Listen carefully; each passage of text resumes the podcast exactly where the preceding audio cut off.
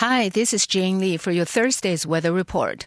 We in the north have not seen much rain since yesterday, but forecasters say there will be rain. The Central Weather Bureau has issued a heavy rain alert for southern Taiwan's Tainan, Kaohsiung, and Pingtung, saying with the frontal system of plum rain and wet winds from the southwest, there will be heavy to extremely heavy rainfall there throughout the day and overnight. As the frontal system is expected to move northward today, those in the center and north will see lots of rain later on.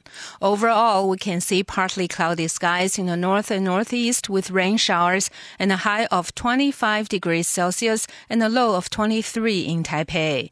It's mostly cloudy skies with rain in the center and south and a high of 26 and a low of 25 in Taichung, as well as a high of 30 and a low of 27 in Kaohsiung. On the east side, it's also partly cloudy with rain showers and high of 28. The CWB says this unstable weather pattern is likely to last until Saturday.